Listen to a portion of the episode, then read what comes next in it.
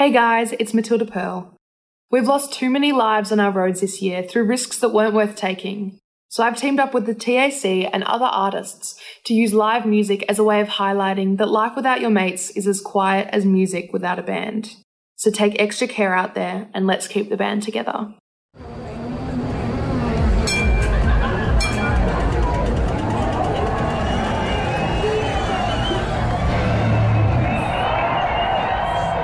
It's a typical night in Melbourne, in the heart of the city. They call it the CBD, but we reckon it's as much a music district as it is a business district. I think we're ready for this. We're ready for this.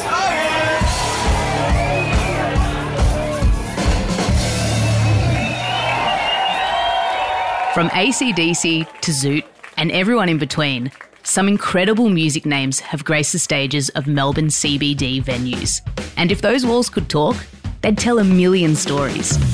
Noel Gallagher offered to buy Cherry. Well, I made that headline because if you look it up, it says Noel Gallagher famously offered to buy Cherry. True story was he wanted to lock in after the big day out with the Kasabian boys. She had dances, she had the most incredible light show, she had a giant blow up penis.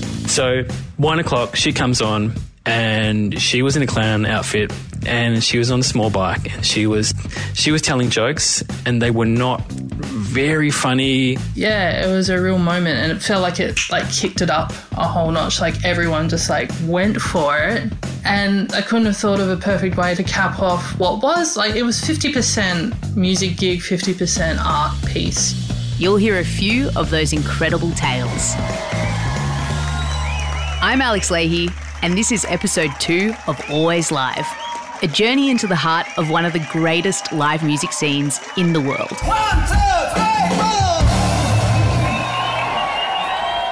One of the dominant fixtures of the Melbourne city landscape is the Art Centre on St Kilda Road. With its spire rising 162 metres into the sky, it's an iconic landmark. By the way, the spire weighs nearly 100 tonnes, and there are 14,000 lights on its golden skirt, which is meant to resemble a ballerina's tutu. The Art Centre is considered the cultural hub of Melbourne. The Art Centre. What a great place to play. How lucky are we to have a place like that where we can go and, and do anything. You can, you know, do a rock show. You can play in a small room that seats 500 people right up to the big concert hall and then um, Hamer Hall, you know, done lots of great shows there. That's Vika Bull. Grinspoon's Phil Jamieson is also a big fan of the venue. Hamer Hall felt like you were walking on hallowed turf at that art centre. It's really, really special moments to be able to perform on such a great stage.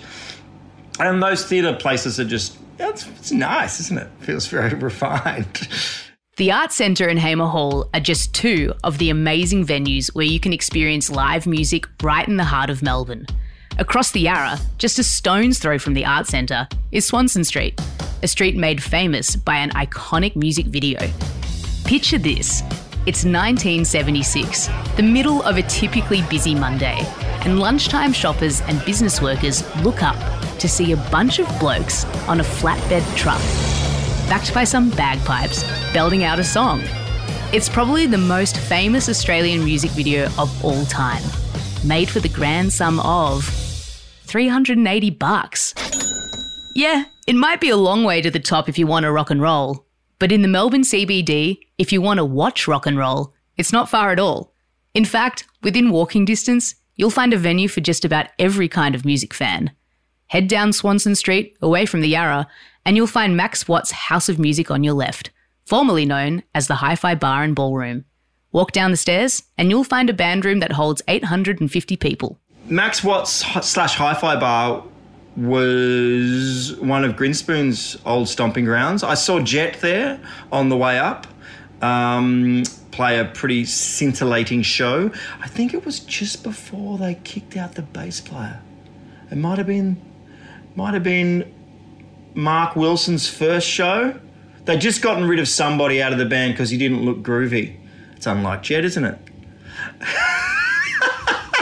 uh, but um, yeah, that, that, that they were really good, and we Grin, Grinners had some unreal shows there. It was kind of that. It was the right size. You know, you didn't need to sell fifteen hundred tickets. You could kind of get six hundred, maybe. I don't forget the I forget the cap, but it, it felt cozy and it was rocking in there. Um, yeah, a lot of fun times. A little further down Swanston Street in Curtin House, you can walk up the stairs to discover the Toff in town. This building was once the headquarters of the Communist Party, but it's now one of the classiest venues in town, catering to about 300 people. It's not a big place, but some big stars have played there. So Billie Eilish had been to Australia pretty early in her career. I think she was like 14 or 15 and actually played the Toff in town. Yeah, like really early in her career, like first EP kind of time. Now that would have been some show. A couple of blocks from the Toff, you'll find a place that, quite helpfully, has its address in its name 170 Russell. After being a cabaret venue in the 60s and 70s, it became a club in the 80s called Billboard, where many Aussie acts made live albums, including Mondo Rock, Australian Crawl, and Roxus. Music journo and broadcaster Paul Cashmere remembers it as a special venue where all kinds of artists would play. So when I was working at Eon FM and doing Midnight to Dawns, that gave me an opportunity to go out to a gig before I would go on air at the radio station. So I got to see a lot of acts back in those days, such as the origins of moving pictures when they started. Malcolm McLaren, the Sex Pistols manager who had a couple of his own hits in the early 80s as well, performed at that venue. Uh, so that was always a very special venue to me. It evolved to become 170 Russell. And as 170 Russell, it was the very first venue in Melbourne where Taylor Swift performed when she came down here for uh, the very first time. Imagine this as Melbourne, the city, you can go to a venue such as 170 Russell that, you know, maybe holds just over a thousand people and see Taylor Swift. And just three years later, she's playing at Marvel Stadium. That's how big that was and how special it was for people in those early days. 170 Russell is where another well known music journalist, Sosefina Fuamoli, saw her very first gig in Melbourne, and one particular moment remains etched in her mind. So I've just got this image of Dave from Glass Animals in the middle of the crowd. It was like he was walking on people doing that Kanye West cover, and like he's just being hoisted up into the air and like just standing on people like people had his feet in their hands and he was just standing there. I've got a gorgeous photo of it somewhere. But i remember coming here and being like wow this is insane. Like this venue is incredible. This this has just been you know that was an unforgettable show. Alice ivy has headlined her own unforgettable shows at 170 russell but she also has fond memories of another big gig at the venue one of my favorite shows I saw at 170 Russell was Peaches on on one of her um, side shows from Meredith, and uh, it was incredible. She had dancers, she had the most incredible light show, she had a giant blow up penis. Um, what else could you ask for a Peaches show? It's a venue with special significance for Angeline Armstrong, lead singer of Melbourne pop trio Telenova. Yeah, 170 Russell. I actually I was taken on a date to see Confidence Man, and I didn't really know anything about them or what the act was, and that was, I mean, they're a hoot. I just remember like she had this um, this amazing like bra on that was like two cones just emerging from her body and they were like metallic and neon and sparkling and yeah i mean that was just that was just a great time and like a yeah set the tone for a pretty fun date i'd say Let's just say that date went very well. So well. In fact, they're now married.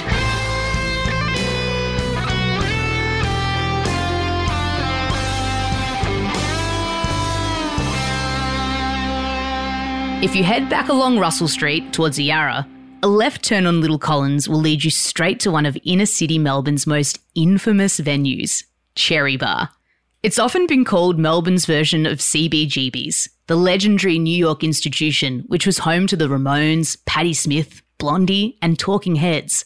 And it's at Cherry that we meet owner, raconteur, and former advertising guru, James Young. I got lucky in my late 30s and sold my advertising company, and for the first time in my life, came into some money. And kind of as a vanity purchase, decided to buy Cherry Bar, my favourite bar in the world, just to make sure I could always get in.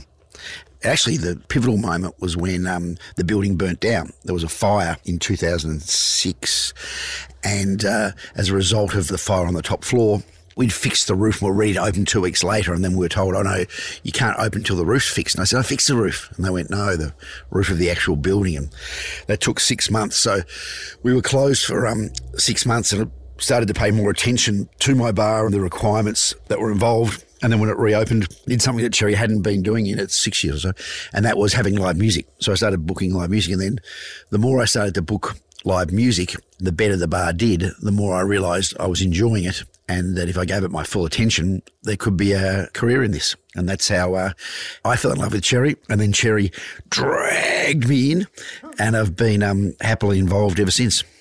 Cherry Bar was actually started in 1999 by Bill Walsh, who was the drummer in Cosmic Psychos. Back then, Cherry's home was in a nondescript laneway just off Flinders, Corporation Lane.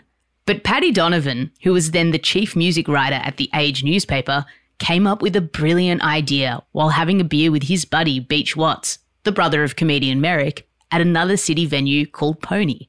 I started the campaign for ACDC Lane in the city because I was a little bit uh, frustrated with the amount of money spent on sporting stars, ticker tape parades, statues.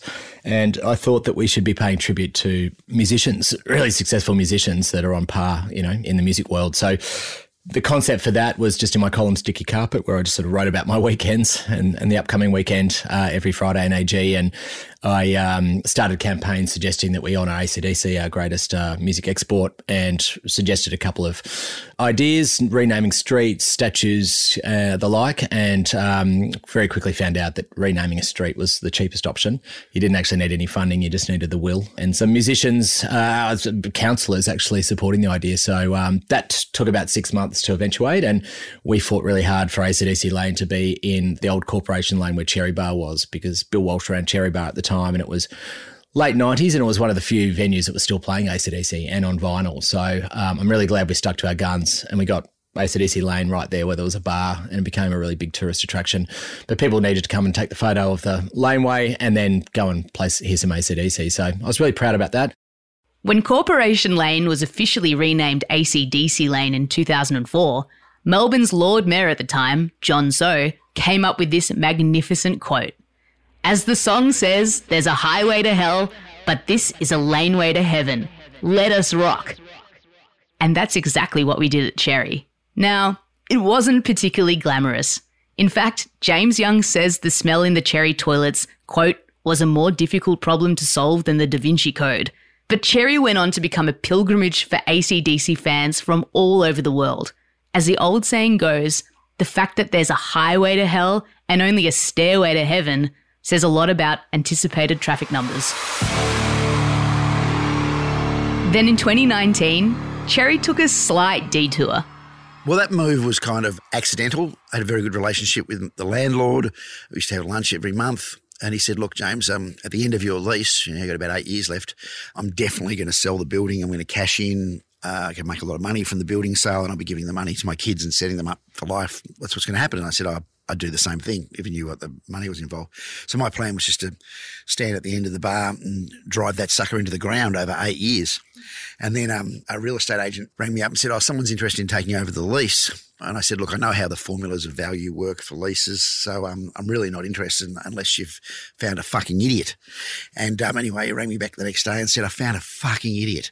And I said, "Okay, well, uh, if uh, if I can get those millions, then um, that will give me an opportunity to move the bar." which we did. I really was keen to stay in the city, wanted to find a venue with the same size, same generous licensing provisions, bit of rock and roll history. And the perfect site was the old Pony, which is only 400 metres from ACDC Lane, which means that Cathy Freeman can get there in 43 seconds if she gets the lights.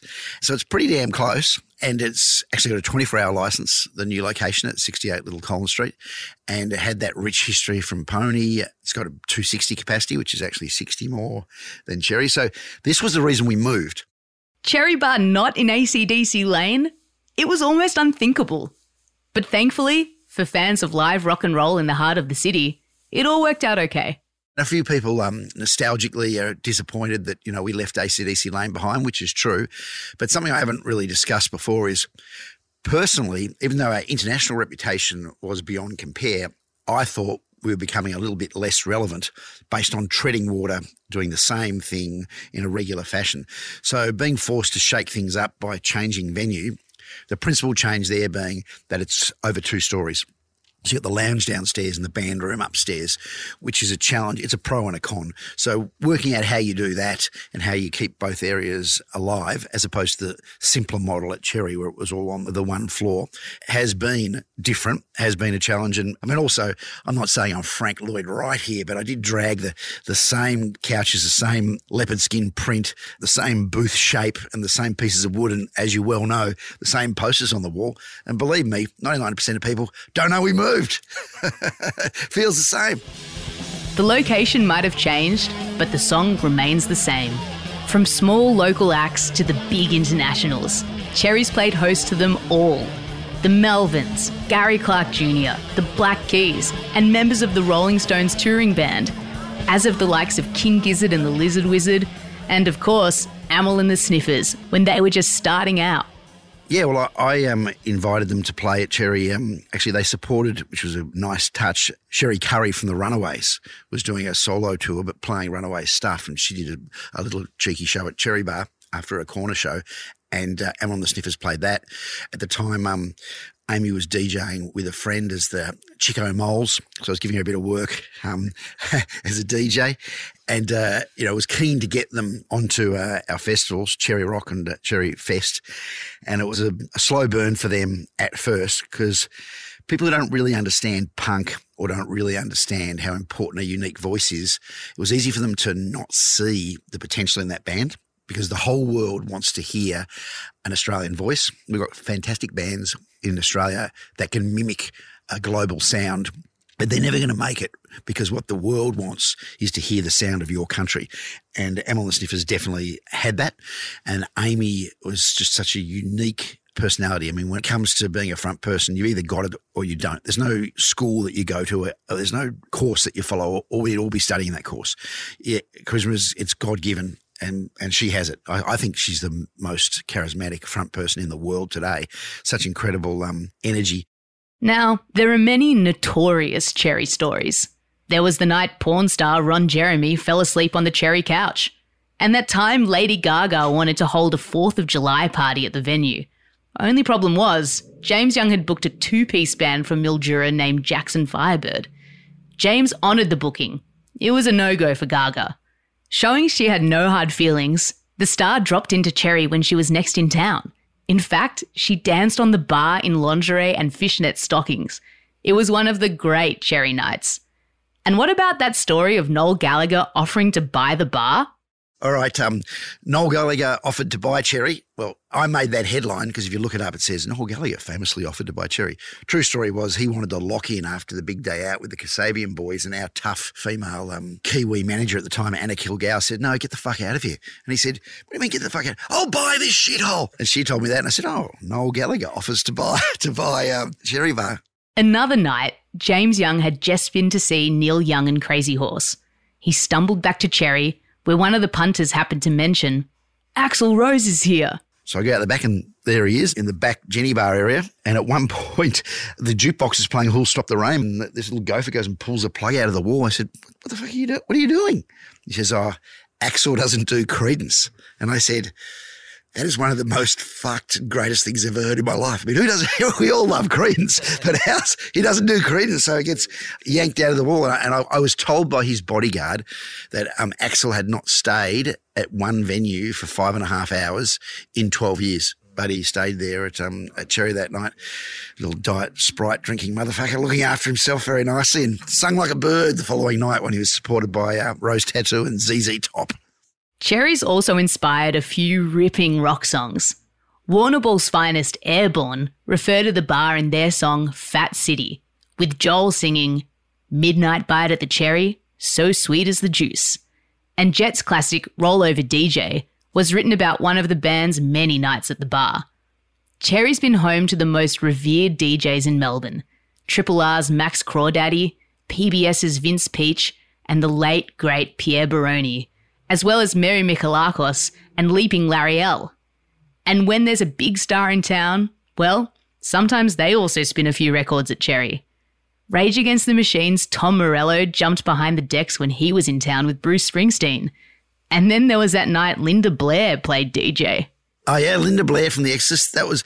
I noticed that um, Monsterfest were touring her as a part of the 40th anniversary of The Exorcist. So I contacted them. I've done this quite a bit, where um, you contact touring stars, knowing that they don't always get paid as much as you think, and just give them an opportunity to have a guest DJ spot. It's very easy for them. Just come and DJ or stand next to my DJ for 30 to 45 minutes. And, you know, we'll give you a cash payment and, uh, you know, you can sell your signed photos if you want to. So, um, Linda Blair agreed. And I was a bit worried that she wasn't going to come because she'd been um, not happy with a certain treatment she'd been given throughout that tour. So I went and gave her the full Jamie Young chaperone treatment. And anyway, um, when she started DJing, I thought it was pretty good. The first song she chose to play was INXS, The Devil Inside by, by Linda Blair. And she um, signed, um, you know, the beautiful autograph to Cherry Bar. This club makes my head spin. And, and it was, it was fantastic to uh, have her there. She was lovely, but, um, you know, interesting story. Not, not surprised. She's a little bit, um, disturbed by her, her own uh, past and childhood and uh, lives on a farm north of LA, which she invited me to come and stay at with her and her 120 adopted dogs. nice one, Linda. Yes. Famously, Cherry has a no suits policy. This ain't the place to find a corporate banker having a quiet cocktail after work. But if you love your rock and roll, then Cherry is the place to be. One, two, three, four. If you're planning a big night out, leave the car at home. If you can, use public transport, catch a taxi, rideshare, or organise a designated driver. Let's all get home safely and keep the band together.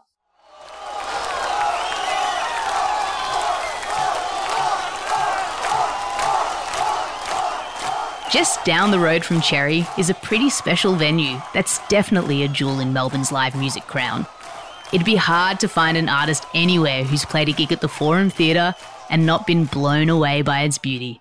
The lights twinkle like stars, and when you look up, it feels like you could be outside, gazing up at the night sky. I think that's such a huge part of it. Melbourne has so many unique venues and different types of venues, but there's there's definitely nothing quite like walking into the forum and seeing the proscenium, seeing the the lighting and the sky and the roof and everything that's gone into that unique experience for sure. Sally Mather is the programming and commercial director at the forum.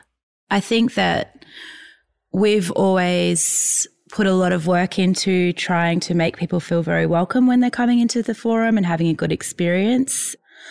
I think that being an iconic venue and being a beautiful space is one part of it, but also just knowing the level of production that they have available to them. Being the Old State Theatre, the stage is a very unique space to be playing. Um, so I think that p- plays a big part of it, and the level of production that's on offer for the size of venue that it is as well is definitely a big part of it. The Forum is a favourite venue for so many artists, including Aussie electro act Boo Seeka.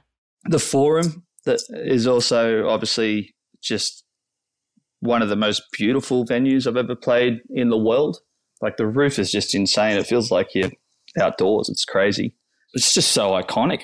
You know, it's it's such an iconic venue and you talk to even musicians, artists, and bands around the world, and you talk about Australian venues, and it's always the Forum. Standing proudly on the corner of Flinders and Russell Street, the Forum was built in 1929, and with all the Greek and Roman statues, it's like taking a trip back in time. The Forum was a cinema and a Pentecostal church before it became a music venue. Bands from interstate and overseas fall in love with the venue as soon as they walk in. Here's Richard Burgman, guitarist with the Sunny Boys. Yeah, it's a magic building. It's a beautiful place. It's I walked, first time I walked in, it was like, really? Places like that don't exist in Sydney. Uh, that's one, one of the good things about Melbourne is they've managed to hold on to a couple of places. Uh, yeah, it's just sad they have to. They think they have to tear them down and build other things. Oh no, no, we'll we'll make it good. We'll put a bar something in the basement for you. And oh no, no, you ruin things by tearing them down and pretending you're going to do something good. Jeremy Furze manages the Teskey brothers and also owns the Bridge Hotel in Castlemaine. Whenever he's in Melbourne, he loves going to the Forum. Uh, forum gigs were like all time. You know, I always had my, because I'm a short ass, there was that sort of step up at the back of the floor. And so you know, I just had to be there. I had to get that spot, you know, and then I could just look across the heads of all these tall bastards. And that was just pure bliss for me to be able to stand under the, the fake stars of that room. It's such a beautiful room. The Forum was where the Teskey brothers recorded their 2020 live album. It became their first chart topper. It was such a dream experience to be able to just bump in and leave the stuff there and have it all just set up over four nights and just really relish the experience of, you know, a nice venue and the different crowds coming in each night. We actually recorded those shows to eight inch tape, which was quite a feat and required, you know, the band to bring in and their friend Alex Bennett to bring in a tape machine and find room for that side of stage in this like sort of storage area of side of stage and set up like an insane number of microphones and an insane number of gear just to be able to record those shows to tape the way they like to do and release that as a live album. So that was just such a fun experience and you know you go down into the dark tunnels underneath the venue. It used to be quite scary down there, and, and they renovated it a few years ago, so it's actually quite nice now. But right down underneath the stage is where all the green room is, and, and you kind of you really feel part of that history. Everyone's signed to the wall down there, and you can see all the amazing artists that have played, and it's like shit. Would have been cool to see Stormzy here, but nice to be here doing it ourselves. The Live at the Forum album was a winner for Jeremy and the Teskies. But sometimes a night on the town doesn't quite go according to plan. So I went to the forum once with a girlfriend and I took her out. It was like, must have been a special occasion of some sort, or I was trying to make it a special occasion of some sort. And uh, we wined and dined, probably had a bit too much of the wine. And then we went and saw the Dirty Three at the forum.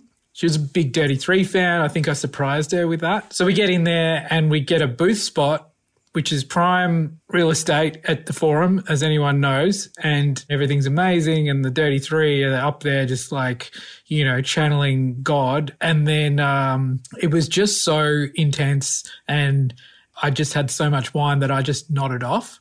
And so I'm asleep for I guess, the last half hour of this show. And she sort of didn't mind this at first, but then actually she nodded off as well. And so the two of us, because we just had a bit of wine, we're just sleeping. Like Warren Ellis has just put us to sleep, basically.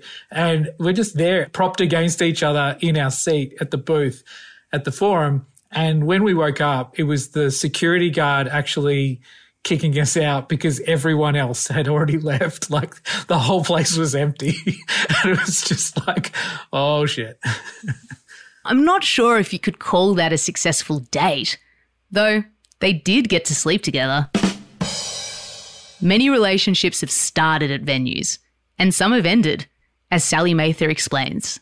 We had a wedding proposal at Forum recently during a show that I think that the guy may have had a few too many beers before he came in here and um, only knew his fiance to be or not to be for about two months beforehand and uh, was more excited to give the singer a hug than actually wait for her to come on stage and either say yes or no, which was pretty awkward for everyone in the crowd. But um, thankfully, we moved through it fairly quickly. I think uh, she might have also left without him, but that's, you know, not that surprising in the scenario. the Forums hosted some incredible shows over the years Harry Styles, Something for Kate, The Dirty Three, The Angels, Katy Perry, Ozzy Osbourne, Courtney Barnett, Tame Impala, and Oasis. Playing with Oasis that night was Melbourne band Motor Ace, and the drummer, Damo Costin, had one of the greatest experiences of his life. The forum. I remember as a little kid hearing Oasis from, you know, definitely maybe all the way through. And this was 2002. And I think they just kind of got off the boil, but there was still a massive act and still really, really well respected. And I couldn't believe that we were on that tour, like, you know, hanging out with someone that you've seen on television 1996, they played Knebworth, which is possibly the biggest gig that ever happened in the UK. And you just hear these stories about Oasis are coming to Australia. Oh, oh, and by the way, your band's going to support them. Oh, yeah? Fuck, that's mental. that's fantastic. I can't wait to do that. Let's do that. And then next thing you know, you're in the Forum, which is probably Australia's coolest. It's the pinnacle of cool venues in Australia, there's no doubt. You know, the architecture, the sound of it, the sky roof, you know, the boards, and just the way that it's kind of elevated at the back. Um, but to see Oasis go play there is one of those uh, life changing moments, really, to play with them. So, and I just remember hanging out downstairs after the gig, and it was like the classic, you know, UK lads, you know, just hanging out, just drinking beers. And I remember sitting next to Noel, just going, hey, you know, just thanks so much for having us on your tour. And he's like, yeah, that's great. We're going to the bar, we and we all ended up at Cherry Bar, hanging out, you know, getting our photos taken and talking about music. And, and I remember him saying how lucky we were to play music and have this life. And it was one of those things. Was like, yeah, yeah. I didn't stop to think about that because I was fucking just in the moment. But it was like, yeah, it was like, yeah, you're just like us. You know, you're just lucky to be here. I was just like, yeah, it's great. Holy Holy have done a few shows at the Forum before, during, and after the pandemic. Here's guitarist Oscar Dawson to take us there. So we did a couple last year in, in the mid pandemic that were like two shows per night, seated show kind of vibes at the Forum, which was awesome actually, which was great. Melbourne at the Forum was like a regular, you know, sold out, people standing up in the room, dancing show, you know? No no spacing out, no mask, anything.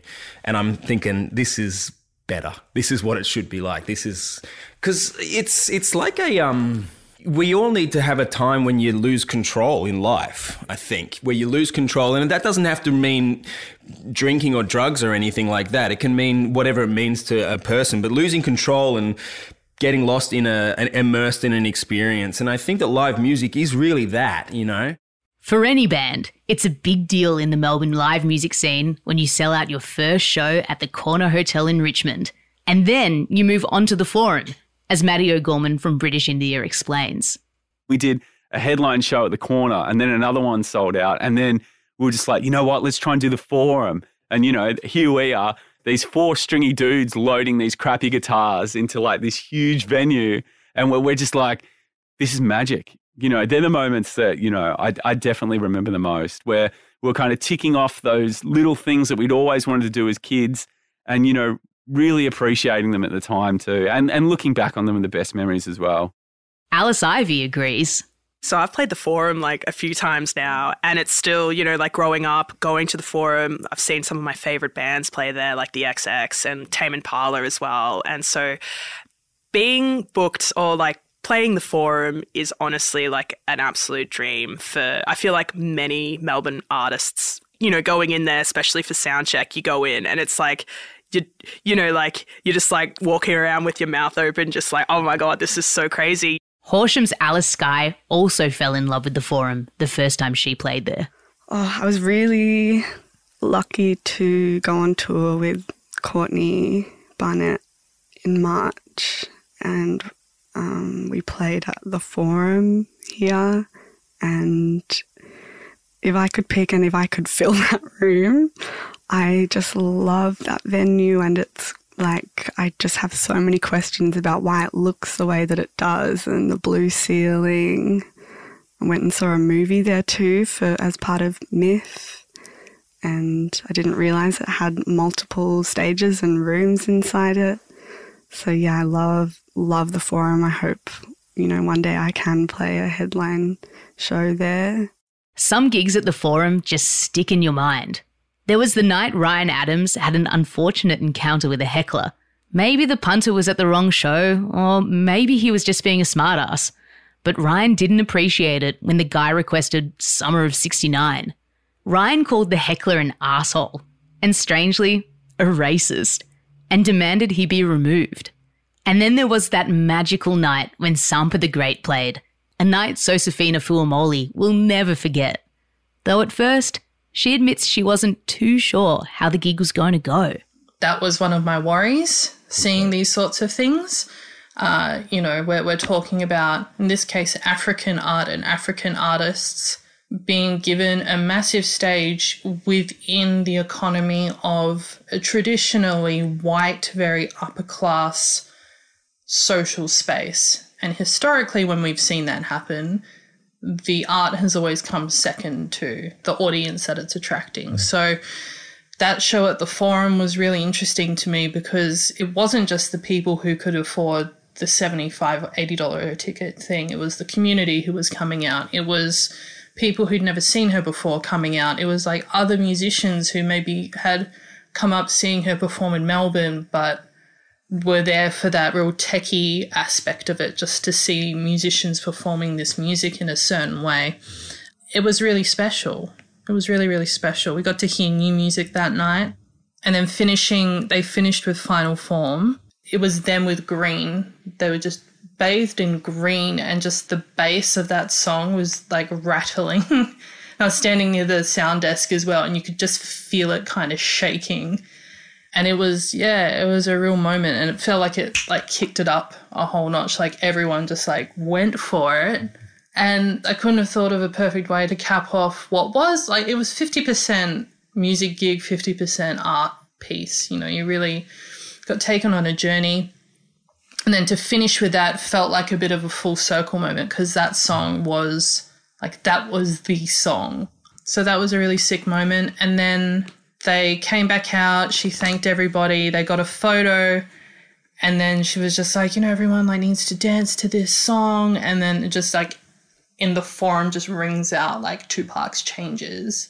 And just like that opening, like the Bruce Hornsby piano, just like ringing out. I'm like, that, knowing that Tupac has been such an inspiration for her and coming after a show that has been all about transitioning and changing and healing and just doing things in a better way to have that kind of cap it off as a bit of a dance party. Like they could finally like drop the drama of it all and just be like we did that. We've we've done the opera house. We've done the forum night one you know we're in our rhythm that's it was really special Perhaps one of the more unforgettable forum shows was the night Madonna played there in 2016.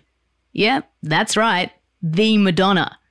In Melbourne to play a bunch of shows at Rod Laver Arena, the Material Girl announced she'd play a special one off gig at the Forum. Journalist Cameron Adams, who was the music writer for the Herald Sun at the time, picks up the story. So the forum holds about 1,500 people. So that's tiny for Madonna. Like, this is Madonna. So people were obviously losing their mind and no one knew quite what she was going to do on this show. But the title Tears of a Clown was no accident. And this was a period where Madonna was dabbling in stand up comedy. And yeah, you heard me correctly.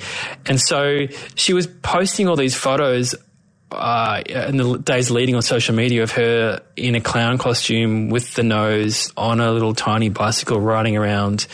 And I think people thought, oh, yeah, she's just taking the piss.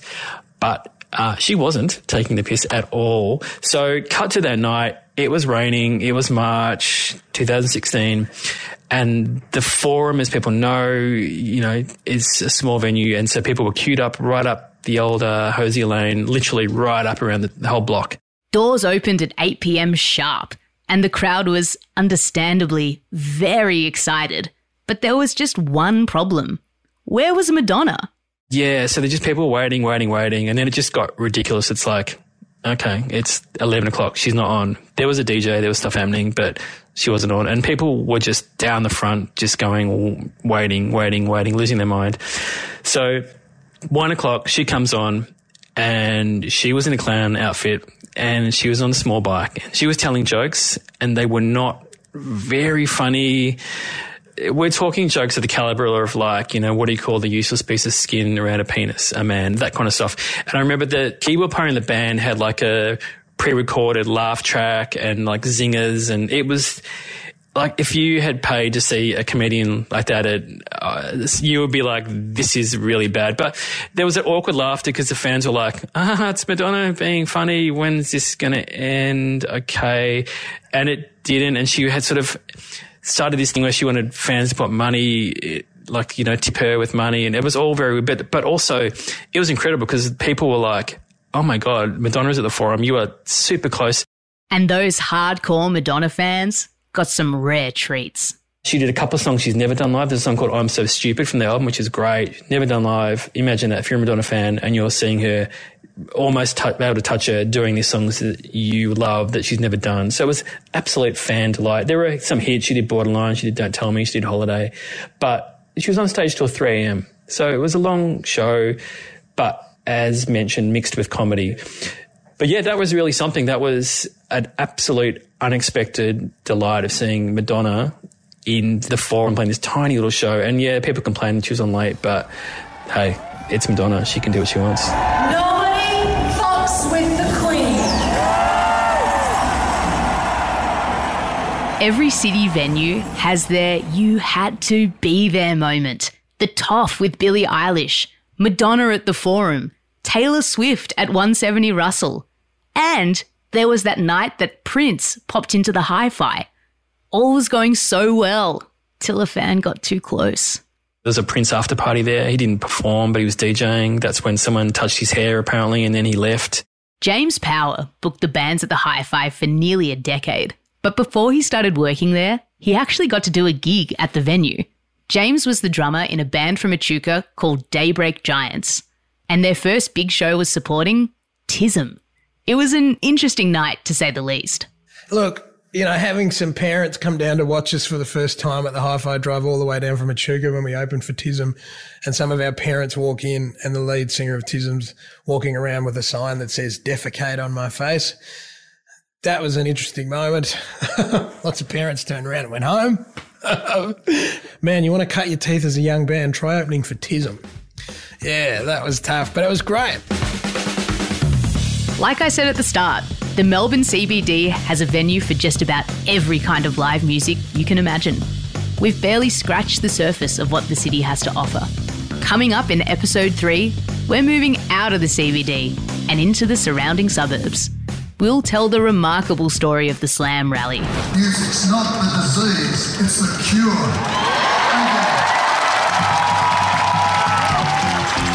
That's next time on Always Live. Always Live is written and researched by Mikey Cahill, Luke Wallace, and Jeff Jenkins. Audio production by Ben Oakley. Produced by Dave Carter on behalf of Media Heads. If you dug this podcast, feel free to share it, write a review, and subscribe to the series on your favourite podcast app. Sharing is caring. And if you want info on some awesome live gigs coming soon to Victorian stages, follow Always Live on Facebook, Twitter, and Instagram, or visit the website alwayslive.com.au. I'm Alex Leahy. Catch you at the next gig. Hey guys, it's Matilda Pearl. I couldn't do what I do without my band by my side, so don't do life without your mates by yours. Take care on the roads this summer, look out for each other, and most importantly, let's keep the band together.